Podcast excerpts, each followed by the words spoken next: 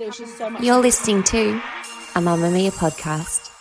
Mamamia acknowledges the traditional owners of land and waters that this podcast is recorded on. Move by Mamamia is the exercise app for anybody, anywhere. And in case you missed it, we dropped a brand new stretching collection that can be used to improve mobility and bookend your favourite sweat sessions. Mamamia subscribers get unlimited access to Move, and we drop new workouts every single week. If you're on the hunt for movement that makes you feel good, head to move.mamamia.com.au and use the code MOVE10 to get $10 off a yearly subscription.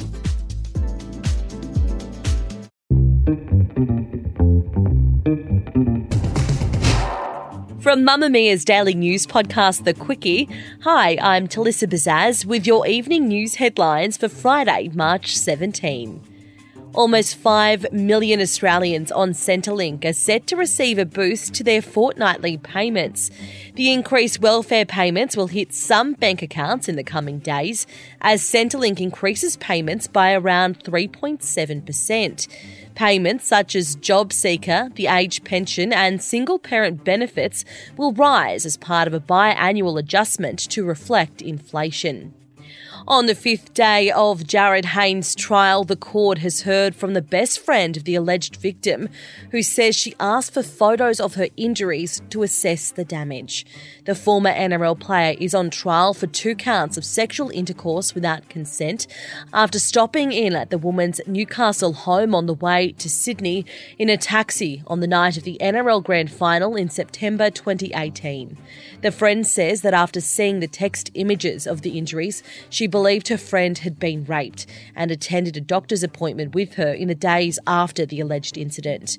Hayne has pled not guilty to both counts. The trial is continuing. New Zealand is following the lead of the UK and banning TikTok on the phones of MPs.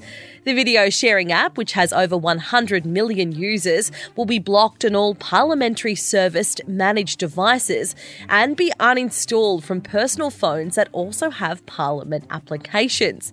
The parliamentary service chief executive said the risks are not acceptable. TikTok has come under increased worldwide scrutiny due to concerns that user data from the app, owned by Chinese company ByteDance, could be accessed by the Chinese government. The High Court has rejected an application to hear an appeal from Sydney man Samuel Davidson, who killed four children in 2020. Davidson was drunk and high when his speeding car mounted the curb in Oatlands in Sydney's west. The car struck seven children, killing four. In April 2021, he was sentenced to 28 years in jail, but appealed and the sentence was lessened to 20 years.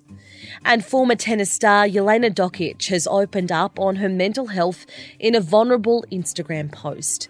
The former world number 10 has become a prominent voice on mental health since speaking out about her struggles with depression, family violence, and body shaming, revealing that in 2022 she came close to taking her own life.